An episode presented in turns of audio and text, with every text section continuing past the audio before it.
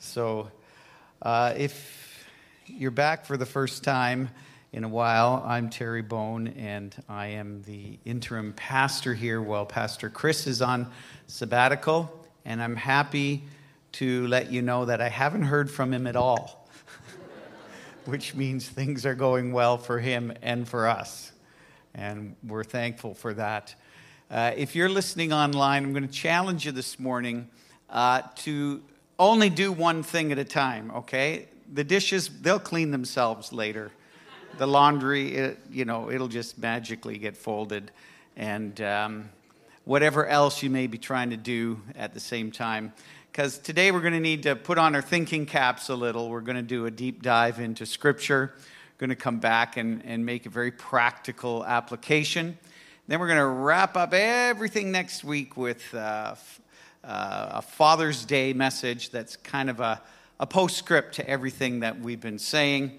And, uh, and we will have some baby dedications at the beginning of the service, just uh, before the service goes online and begins.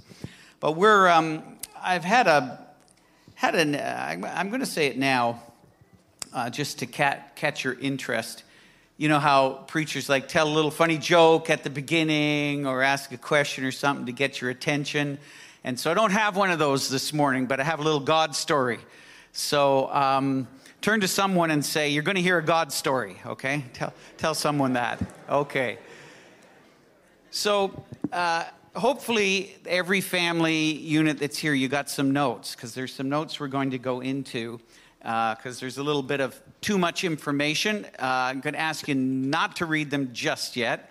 I knew as soon as I said that, you know, lost 50% of the people. Every teacher in the house knows that one. You give out the notes at the moment you're going to say them, or else, you know, they're gone. But I know you're more mature than that. So here's the God story. Um, I want to talk about uh, Satan today, and I want to talk about the spiritual realm, the spiritual world, what it looks like, and what are the what's a primer, what are the basics that we need to know. And uh, this would be better done in a half day seminar, but we're, we're going to tackle it today and give, give the bare outlines. But as I, I was praying and prepared and came down here last night and and even in the office this morning, I'm, I'm just saying, Lord, I'm, I'm trusting you that, that this is the right message. And I'm going to be using Psalm 8 uh, at one point, and just to pull out a couple of truths. And so I was crossing the lobby, and Robin wouldn't let me cross the lobby without buying a book. So uh, I bought two last week. I only had time to read one, so what I need is three more books. So I picked up one by Philip Yancey, opened up to a random page, and there he is explaining Psalm 8, the same way I was going to do it this morning. Isn't it amazing how random evolution can do that?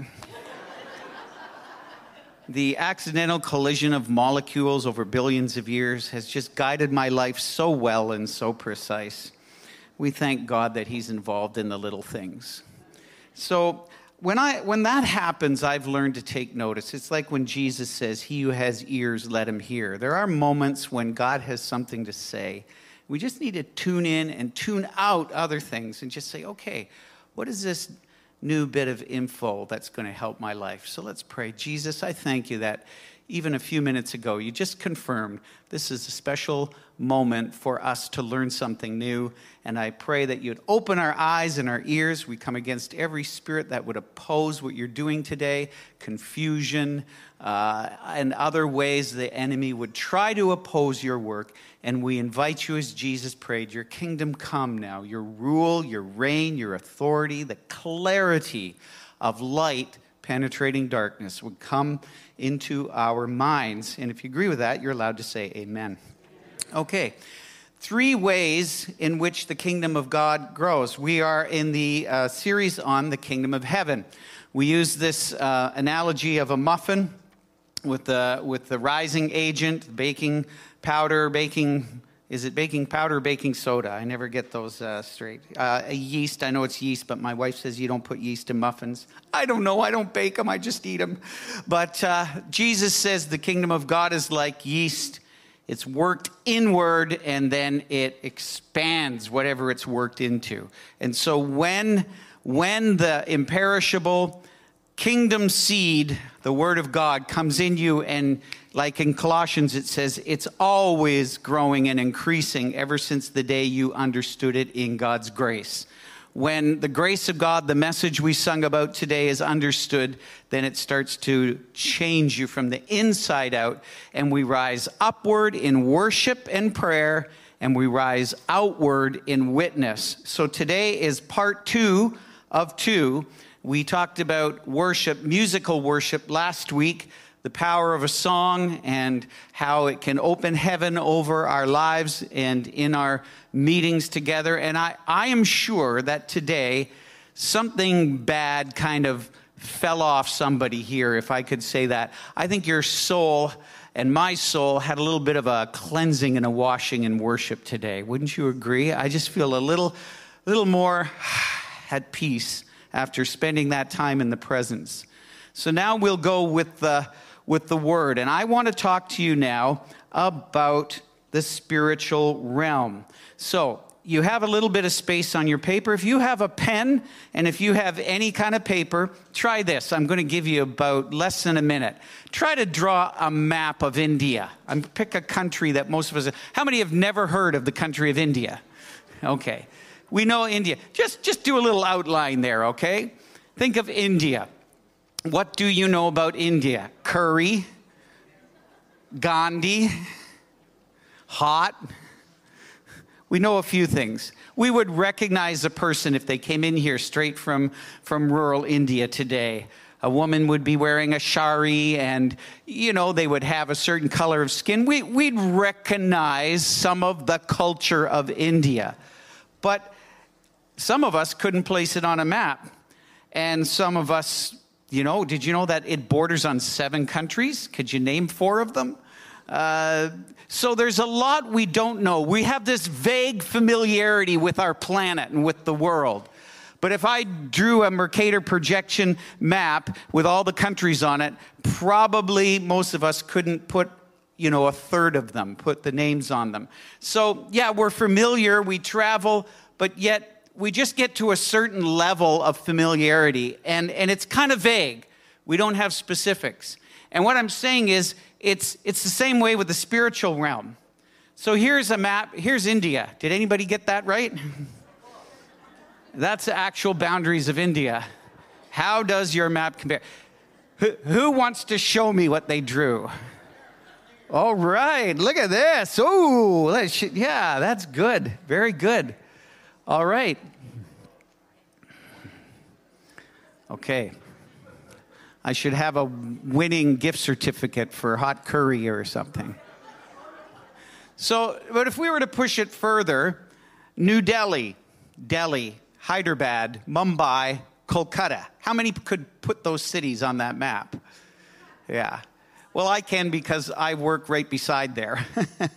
Underneath that underneath that part that's kind of growing out there, that's the outline of Bangladesh. Bangladesh is kind of tucked under the uh, left arm of India there. So I'm pretty familiar with that country, but I wasn't. There was a time I, I wouldn't been able to, to, uh, to show you any of that. So you see, we are familiar, but we're not. We don't even know what the boundaries are. So let's say you didn't know what the boundaries of Canada are, and all you knew that is if you went outside of Canada, you'd get arrested okay? But here you grew up in Leamington or the area, and you knew that you couldn't go outside the boundaries of Canada, but nobody had ever told you what the boundaries are. You know, how confident would you be if, if you got on a plane and, you know, eh, you, if you start driving, there would be this kind of uh, fear of how far should I go? Uh, is it safe here? And I want to declare to you this morning that I think that's the way many Christians interact with the spiritual world. We know it's there, we know it impacts us, we believe there's a heaven. Most of us believe there's a hell. We believe there's a throne of God. We, we've heard these things said and mentioned. We know they're real. Sometimes they in, in, impact our life, but we really don't know where the boundaries are. We don't, we're, we're not that comfortable going there to pray in faith or to, to declare something in faith that impacts the spiritual world. It's just, frankly, I can't see it. I just rather not have to deal with it. But when you understand, and that's where we're going this morning in the scriptures, when you understand the outline of what that world is, because it is in the Bible, when we understand that, we have confidence even when we can't see it. My wife and I, when we were new marrieds, uh, moved to a new apartment, and shortly after, there was a power failure. But it was 28 floors, and the power failure occurred when I was inside the concrete staircase going down to the underground parking. That is the blackest moment of my life. I mean, physically. No light. There was no light. I, I couldn't see my hand, and I remember going along the wall like this. There's, a, there's an underground parking somewhere. You know, and about 20 minutes of this, the lights came on. I realized I was going the wrong way. But in that moment, I knew where I was, but I had no idea where anything was. And, you know, some Christians, their prayer life's no better than that. We're afraid to go there because we don't know. But if I had known that building and where the staircase were and which direction you would go, even if there was a power failure, I, I could feel my way through. But I had no picture in my mind of where I'm to go. So when I can't see, I'm paralyzed.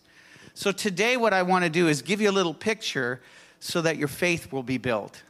So we're going to go in a deep dive, but then we're going to come back and be practical. So here we go. Uh, the spiritual world, please pardon the graphics. This was done quite a few years ago, and I just didn't have the, the heart to update it, but uh, the, the information's there. Uh, the spiritual world. Uh, two very important scriptures. You can write this down, read them later, but I'll read them quickly now. Hebrews 11:3 says, "By faith we understand." Say that phrase with me. By faith we understand. Let me tell you, I want to preach this, man. I want to preach this. I'd like to spend the whole sermon here. There's no such thing as blind faith. Faith is what cures our blindness. Blindness is unbelief. There is blind presumption, but no such thing as blind faith. Faith is when we understand what God said about the world we can't see. And then faith gives us sight to deal with that world. And so the Bible makes it clear it's by faith we understand what I'm about to tell you that there is a world, that the universe was made by God's command. His word brought it into existence. And what we do see was made out of something we don't see, which means what we don't see came before what we see and is more powerful than what we see. You can't create something more powerful than you. You create something that's within the realm of your power. Colossians 1:16 says by all him by for pardon me for by him all things were created things in heaven and on earth visible and invisible whether thrones or powers or rulers or authorities all things were created by him and for him. So even the invisible world was created. At one time, there wasn't even the invisible world we're talking about. The spiritual realm and the powers, the structures, the authorities, they were put into place at some point by God Himself. Now we're getting real deep, aren't we? We're getting deep. And, uh, but it's there. And so, what do we know? What do we need to know? And what difference does it make? So, there are three heavens. Hello? Really? Paul the Apostle says that there was a time when he was caught up into the third heaven. See, because this was a new covenant. In the old covenant, there was hints. Remember what St. Augustine said? The old, the new is in the old concealed, the old is in the new revealed. The truths that are plain to us on this side of the cross weren't plain to those people. They were looking at it from a distance. Yeah, there's, there's a savior, there's a kingdom, there's, there's redemption, Israel's going to come back. There was all these prophetic tidbits, and they, were, they couldn't really piece it together. But there's all these hints. So when the new covenant came, the new relationship with Jesus, and I'm going to show you that that it made all the difference because now we have access into this heavenly realm like never before. So Paul, being the foundational teacher of the new covenant, God gave him an experience, according to 2 Corinthians 12, that maybe nobody else has had. He was literally caught up to the highest heaven. and saw things that he couldn't even write down. And somehow that made him able to persevere through anything in life and say, you know, frankly, I'm here in jail and that's okay. He says in Philippians, I'd rather be with Christ right now, but I'm going to stay here for your sake. You know, to want to stay alive is a powerful drive, but he had something even more powerful to go back to that place he'd seen that just was incomparably better. And out of that place he'd seen came all of his teaching. Pretty, pretty deep stuff. He says, I don't know if I was caught up in body or not. He says, I know a man, but of course he's talking about himself. His, the context is there. And so, what is the third heaven? What is the second heaven? What is the first heaven? Well, um, Susan's going to come up now and tell you. No, no, no. Uh, we're going to get into that. Let's go to the next slide and we'll, we'll find out. So, Psalm 8. Now, I want to talk to you about Psalm 8 because the third heaven is where God dwells, the throne of God. The second heaven is the spiritual realm where the spirits of departed persons, angels, and demons interact just next to the physical realm. And the first heaven is the sky. You see, in the Old Testament times, they saw the sky as actually literally a canopy. They thought it was a thing that was over the earth and looking up. And if you ever saw the movie The Truman Show, they actually did that. There, there was that canopy. It's, it's really cool. And uh, at one point, a light falls on him, and he says, Oh, this is all fake. And then he punches his way through. But he'd been living in this idea that he was under this canopy and it was the sky. Well, they thought that way in the Old Testament. So, and this is something we don't do enough of that they did all the time, and that is go outside at night without a lot of lights. Every night they saw a star, a star-filled sky when, when it was uh, not moonlit, and even when it was moonlit. But they would see the sky as we rarely do. And David, who was a shepherd, in the flock, you know, um, looking after the flocks out in the field at night, he would have had hours and hours and hours looking at the sky. And one day he says, Oh God, you've set your glory above the heavens. So he's trying to figure this out in Psalm 8:1. And in the blue part there, it says Psalm 8:3. That should be verse 5. So it should say 1 and then 5 and then 3. And in verse 3, he says, You know, you've put all the stars and everything in place. And then he says in verse 5 What is man that you're mindful of him?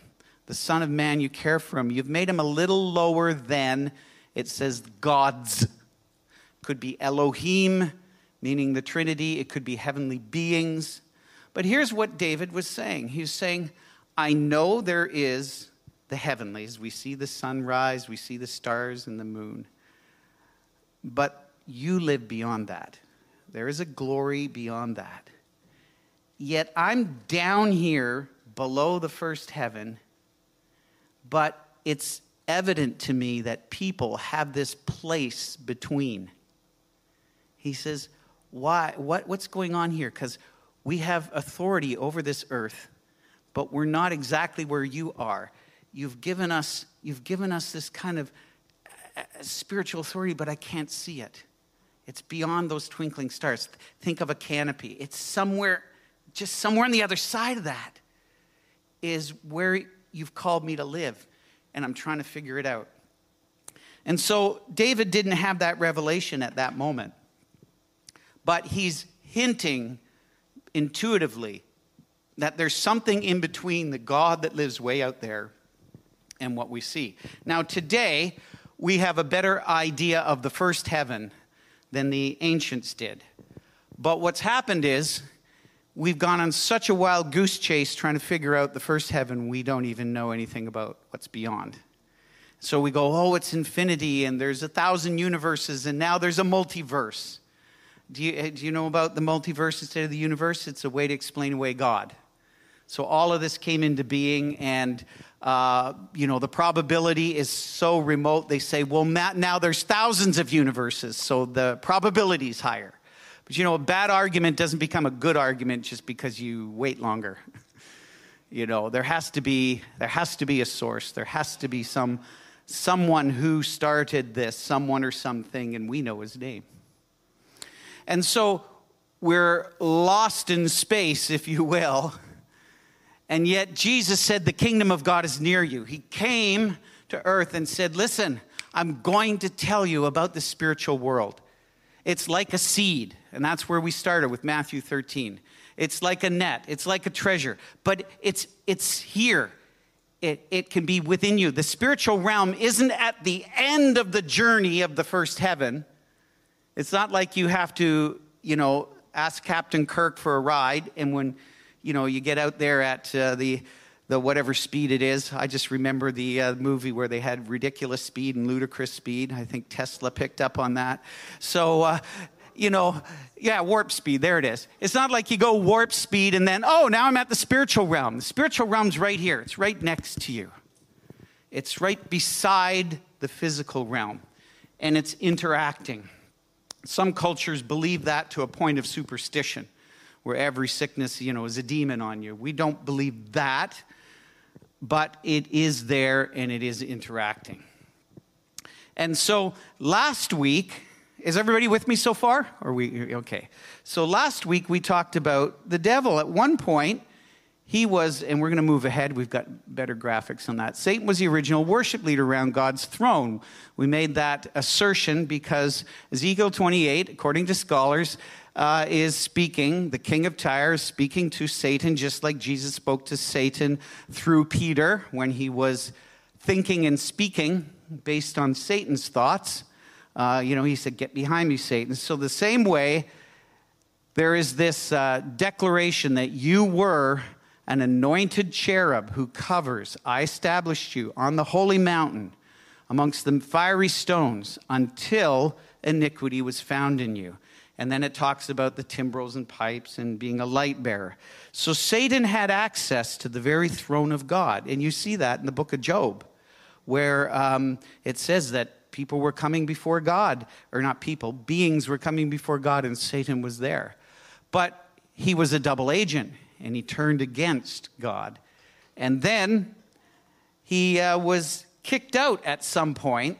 So he was kicked out and but he dis, he he stole the keys to get back in by deceiving Adam and Eve into sin. Because God said, okay, Satan, you've sinned. You no longer have, have the right to be here leading everyone in worship. Think of Revelation chapter 5 when they're worshiping around the throne. At one time, that was Satan's place to be leading that.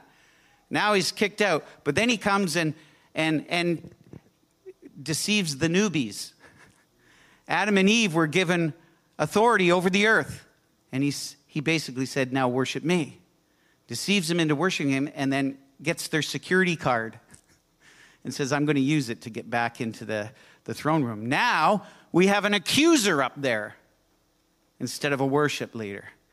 We have an accuser who's up there accusing us and trying to mess up the place, just like you would have an agent for a foreign country in the CIA or CSIS, that they they have their security pass, but their, their heart and their purpose is to wreck the place, is to steal the secrets and destroy the purpose. And that is why the world is such a mess. And so Jesus said, Pray your kingdom come, your will be done. So let's talk about how that can happen. And that's where I want you to turn to Revelation 12. So, what happened with Jesus is the following Jesus came and lived a perfect life. I told you this was deep today. He lived the perfect life that Adam and Eve couldn't. And then he won back the right to be in the throne of God for anyone who would believe in him. And it says he took the keys of heaven and hell, and when he rose from the grave, I don't know if you understand this, that's when Satan was kicked out of the throne of God for good. You never see him again up there. In the Old Testament, he's up there accusing. In the New Testament, you look up there, it's the saints worshiping. So, what happened was we took back heaven. And that's why now we can pray like never before. And now, Revelation has so many confusing scriptures. Uh, but in the middle of it, and really, I can tell you the whole book of Revelation after chapter 4. 4 to 21 is this there's a big rumble between good and evil, and the devil is mad because he knows his days are numbered, and we win in the end. Hallelujah. And God makes a heaven and earth. How about that, okay? That was the quickest I've ever preached through uh, 20 chapters of the Bible. But in the middle of it, there is the most understandable and explainable chapter, and it's chapter 12. Revelation isn't all sequential. It's like vignettes. You know, a trailer of a movie where they just show you different shots to give you the feel of what the movie's like? That's what Revelation is. It isn't all sequential. But Revelation 12 is, and it tells you what it means. It says, A great and wondrous sign appeared in heaven a woman clothed with the sun, and the moon under her feet, and a crown of 12 stars on her head and she was pregnant and cried out in pain as she was about to give birth. Then another sign appeared in heaven an enormous red dragon with seven heads and ten horns and seven crowns on his head. His tail swept a third of the stars out of the sky and, and uh, hurled them to earth. The dragon stood in front of the woman who was about to give birth so he might devour her, the, uh, devour her child the moment it was born. She gave birth to a son, a male child, who will rule all the nations with an iron scepter. And her child was snatched up to God and to his throne. The woman fled into the desert to a place prepared for her by God, where she might be taken care of for 1260 days. So let's interpret this because it's interpreted um, uh, it, by the scripture itself. So the woman if you go to your notes, the woman is Israel. 12 stars represent the 12 tribes. She gave birth to a child. Who's that? Jesus. He came from the lineage of, of uh, Israel. The dragon is, uh, this was typed for me today, and I did, or this week I didn't proofread it. It's Satan, not, not Saren. It's Satan. Horns, crowns, or kings, leaders, and nations he has used. That's consistent with the interpretation of Scripture. A third of the angels went with him when he rebelled. So at one point, when he rebelled, we had the biggest church split in history. Okay? I'm sorry, it was a worship leader, but Jeff, uh, don't take this personally at all. That was terrible. Shouldn't have even have said that. But we had heaven's worship leader says, No, I'm the guy. And a third of the angels said, Yeah, yeah, actually, I like you. I'll go with you. Let's form a new party. And uh, these fallen angels became demonic force.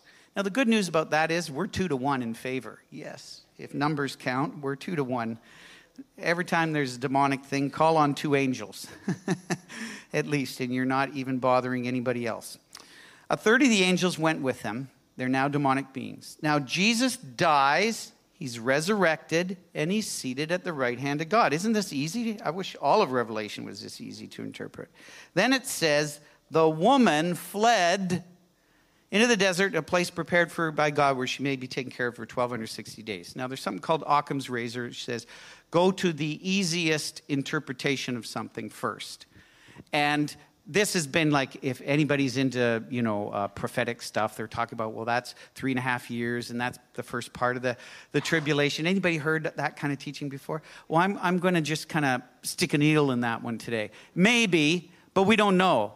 But we do know this is that when the temple fell in ad 70 shortly after jesus was resurrected a few years later the remaining people in Israel, those that were in military authority, went to Masada and stayed about 1,260 days. And it's in the desert. So that might, that actually might mean what it says. and that they literally went to the desert for a while. But it could also have prophetic significance. There's often double meanings to these things a natural and a spiritual. And that's, that's uh, for another day. So then there was war, and there was war in heaven. So when Jesus rose from the dead with the keys, he walked over to Satan and they had this rumble. Michael and his angels fought against the dragon. The dragon and his angels fought back, but he, meaning the dragon, was not strong enough and they lost their place in heaven. The great dragon was hurled down, that ancient serpent called the devil or Satan, who leads the whole world astray. He was hurled to the earth and his angels with him. Then I heard a loud voice in heaven say, I will get that in a moment. So, when Jesus went back, he had the right to say, This throne room is for worshipers.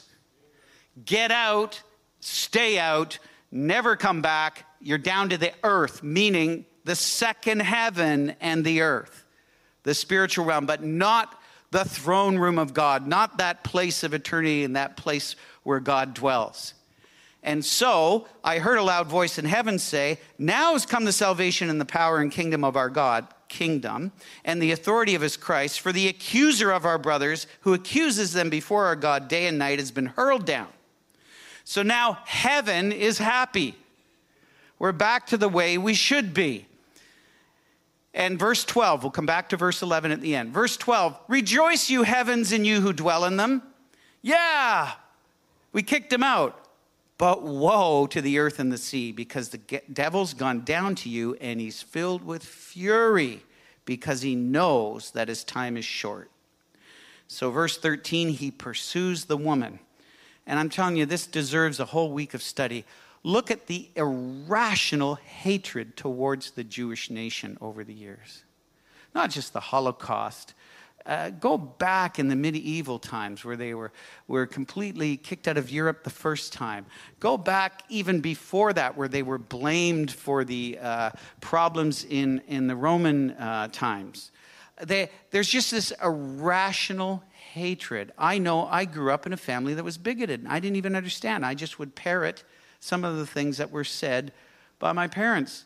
And when my parents were growing up, Jews weren't even allowed to live in certain uh, subdivisions. It was still marked off. This is, this is, you know, in the 50s. And uh, there's this irrational hatred. It's demonically inspired. It's demonically. I'm not defending political Israel and saying everything they do is blessed. I'm not saying that. We know from reading the Bible they've done a lot of bad things. But for the sake of Abraham, there's a call. And uh, so there's this irrational hatred about, against Israel. Room's getting quiet, but I'll keep moving. And the woman was given two wings of an eagle that she might fly to the place prepared for in the desert. Okay, so she's been protected. Israel is still a nation. It's crazy. If you know what happened in the 1800s, when, when people went to Israel, Palestine they called it, they said it's an absolute desert, an absolute wasteland. And I think I'm losing power here, but we'll keep going. It's an absolute wasteland. But then um, there was certain people who said, we're going to go back to our land. Hebrew was not used. It was like Latin. They restored their language and their land. It's never happened in history. And soon they will restore to their Lord. They've restored to their language and their land, but they're also going to come back to their Lord. And so, for the sake of election, Romans 9, we pray for them because they're the root, we're the branch. And regardless what happens in political Israel, we pray for the peace of Jerusalem. And we pray for God to awaken his people because that's the answer to the Middle East problem. Right now, you have cousins fighting that both believe Abraham is their spiritual father. And so we need the Savior. And He's going to come back one day and land on the Mount of Olives. This is mind blowing. But in the meantime, the devil, because he can't kill the Jews, it says, then the dragon was arranged, er, enraged at the woman, verse 17, and went off to make war against the rest of her offspring. Who's that? You and me. Those who obey God's commandments and hold to the testimony of Jesus. Now, I have for 40 years worked with Voice of the Martyrs, Canada. And I am aware every week um, I receive information on persecution. I just got some videos, live persecution last week in the country I work, people getting beaten up because they tried to plant a church. And there have been more martyrs in the 20th century than in all of church history combined. And the devil is enraged that 2,000 years later, he can't stamp out this movement. If, if you couldn't get at someone you hated, but you could get at their kids, you see, ah, that, now we're getting at the heart. And he hates God, and so he hates God's children. So, where does that leave us? Certainly not at the end of the sermon. Woo, okay. Bring your head up, take a breath. That was like doing a deep dive without your scuba tank there. But that is where we're at. And so let's go um, back to these three heavens. So the devil no longer has access to the third heaven. Compare Job 1 with Revelation 4. He's roaming the earth incensed and using his spiritual powers to deceive leaders and nations and people. He wants the nations because he believes that's the key to ruling the earth.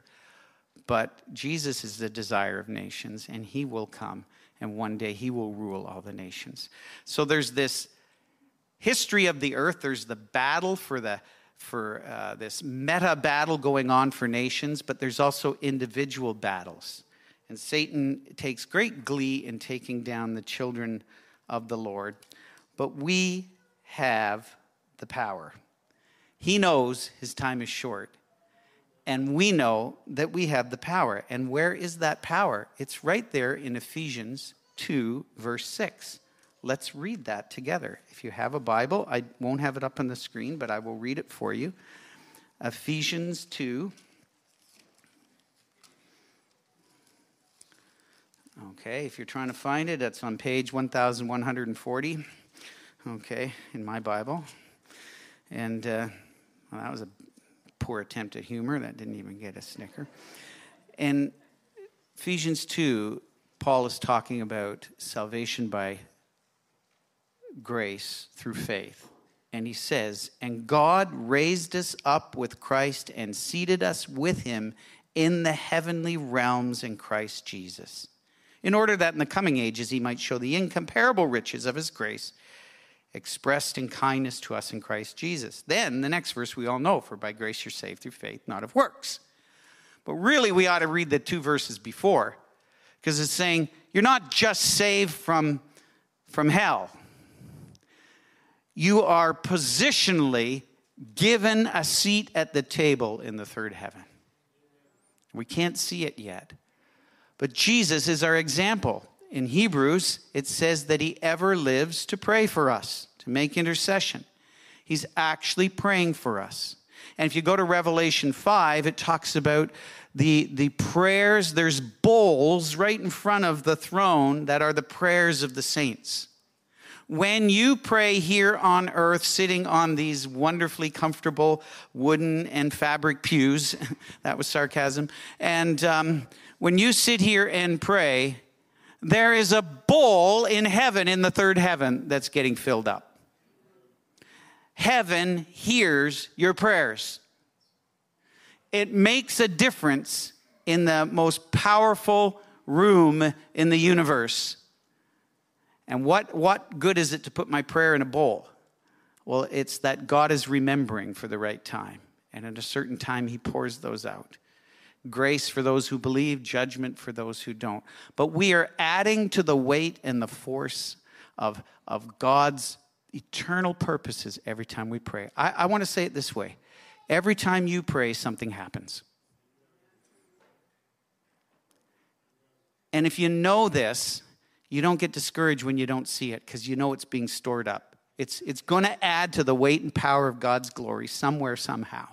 Every time you pray, something happens. And if you don't get the answer, what you pray, when you pray, don't worry. You haven't wasted your time. The enemy wants you to think you've wasted your time. And this is why Jesus told us to pray, Your kingdom come. Because I think we got that. Yeah. There we go.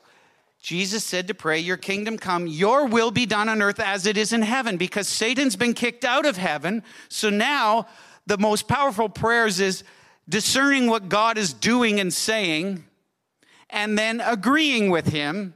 And that brings all the victory of heaven down in little installments into our life, bit by bit, but increasing until one day it, it covers the earth. So we, as C.S. Lewis says, I'd rather fail in, a, in an enterprise that will ultimately succeed than succeed in an enterprise that will ultimately fail. In other words, I would rather pray and never see an answer to any of my prayers and die knowing that I'm on the victory side and I've helped the victory than have hollow success that dies with me of riches and whatever else that may be. Your prayers make a difference. I'm going to uh, finish. Uh, maybe the worship team can come up and get ready. Um, and don't play just yet, but get, get ready to play. I, I, want, I want us to do something about this today. And I'm just going to give you one personal example. Excuse me. I, I became a Christian at 15 years old, and I had to stand in opposition to my family. I was called psychotic. I was told, What's wrong with you? You need a balanced life. And as a teenager, I fought for the right to go to youth group. it's kind of the other way around in some families, I know. But I, I had met Jesus and I knew he was real there was only one person in my family, extended family, and you know, my grandparents' generation, there were six brothers, seven sisters, aunt, uncle, aunt, uncle times seven on both sides. It's just, I don't know who they were. There was so many of them. Could never keep track of the names. Only one knew Jesus. It was my grandmother's twin, and uh, Annie Marge. And we loved Annie Marge. She was the only one that was happy and laughing all the time. And uh, she loved us. And one day I was. Um, um, just saved, and she grabbed my hand at a family function, just squeezed it, and said, I pray for you every day. Blew my mind because I didn't know that anybody was happy about what had happened to me. Blew my mind. Well, Annie Marge lived in this town way outside of Toronto, where we were at the time. And um, she had one son, and she prayed for him to come back to the Lord and his name was Bob, and she lived right next to the high school within a few yards, could see it, and she would look at the high school and pray for her son. And uh, when he was 20, graduated from high school before that, and when he was 19 or 20, he was in a car accident and died. So she never knew whether he was saved. A few years later, I was at her bedside as she was dying, and um, uh, you know, she couldn't talk. I said, if you can hear me, squeeze my hand. She did. And then I began to speak blessing into her life about, you know, that God's answered her prayers. Don't worry. And, you know, you're going to see him on the other side. And then she passed on. So, 10 years later, I got called to that same little town called Grimsby and moved a few yards away from where my great aunt lived. And all my kids went to the same school.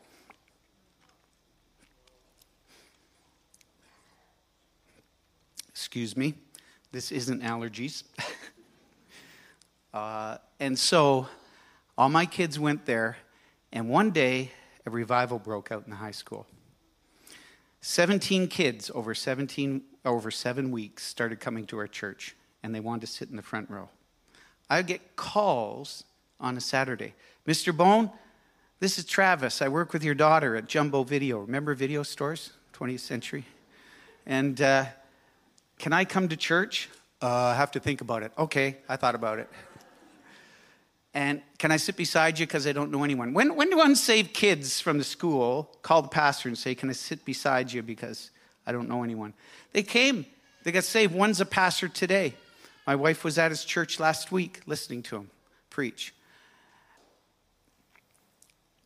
Now, I can't, I can't prove this, but what I believe let's get through this, is that Annie, Annie Marge's prayers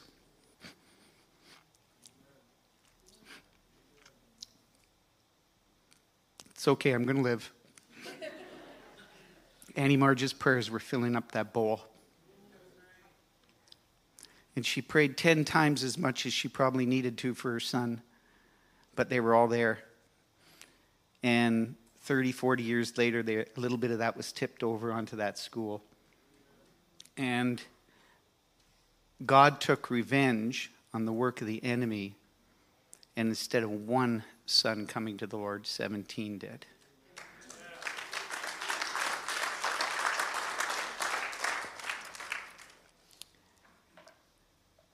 You see, when you understand the dynamics. Stand with me. We're going we're going to start to worship. Please stand with me. when you understand the dynamics of the spiritual realm, the devil can't can't uh, mess with your prayers. Yeah, I may have sinned this week, but Jesus has forgiven my sin. So I'm going to pray anyways. I'm going to pray just as strong. I'm going to pray just as loud. Pray with just as much faith. And if I don't see the answer to my prayers, they're just going to increase. It's like interest, spiritual interest. I'm depositing them in heaven's bank and if it doesn't happen, if it doesn't get answered the way I asked, it's going to be bigger. God's delay is not God's denial. Every prayer is answered. We just don't always see the breakthrough at the moment we want. And when we get to heaven, when we get worshiping around the throne and the rewards are starting to be handed out, our minds will be blown at how much God remembered and acted on everything that we said and prayed. So I want to encourage you. The whole point of this message is this the devil's been kicked out of heaven, he's actually not there anymore. Jesus is there as the firstborn among many brothers and sisters preparing a place for us. Don't, don't all these scriptures start to take on new meaning now? He's preparing a place for us in the Father's house with many mansions. And that place is a place where every prayer is answered the moment it's uttered. And in the meantime, we say, Come, kingdom, come, power of God, come into my life, and let me show a little bit of a preview of what heaven can be like. Just close your eyes for a moment. Let's go after let's go after unsaved family, backslidden people that used to come to church, children, cousins, mothers, brothers. If you have anybody you've been praying for, put up your hand, please. And let's come into agreement. Just hold it up, please. Father, in the name of Jesus, I come into agreement that just like Auntie Marge's prayers landed with force years later, that every prayer that's been prayed here for those that we love will be answered with force and with power. We call in the very people and the names and faces that we're thinking of right now. We call them in. But even beyond that, Lord, let these prayers just spill over from that bowl in heaven and let the presence and power of God touch not only those, not only those who we're praying for, but others around. Lord, take revenge on the work of the enemy in their lives by turning them into red hot witness for you, Jesus. Turn it around and where there's been where where there's been destruction, bring power. Bring the answer in Jesus name. Amen. Amen. Thank you so much. Let's finish with a song and let's sing it imagining that it's going straight to the throne room as we sing. Go ahead.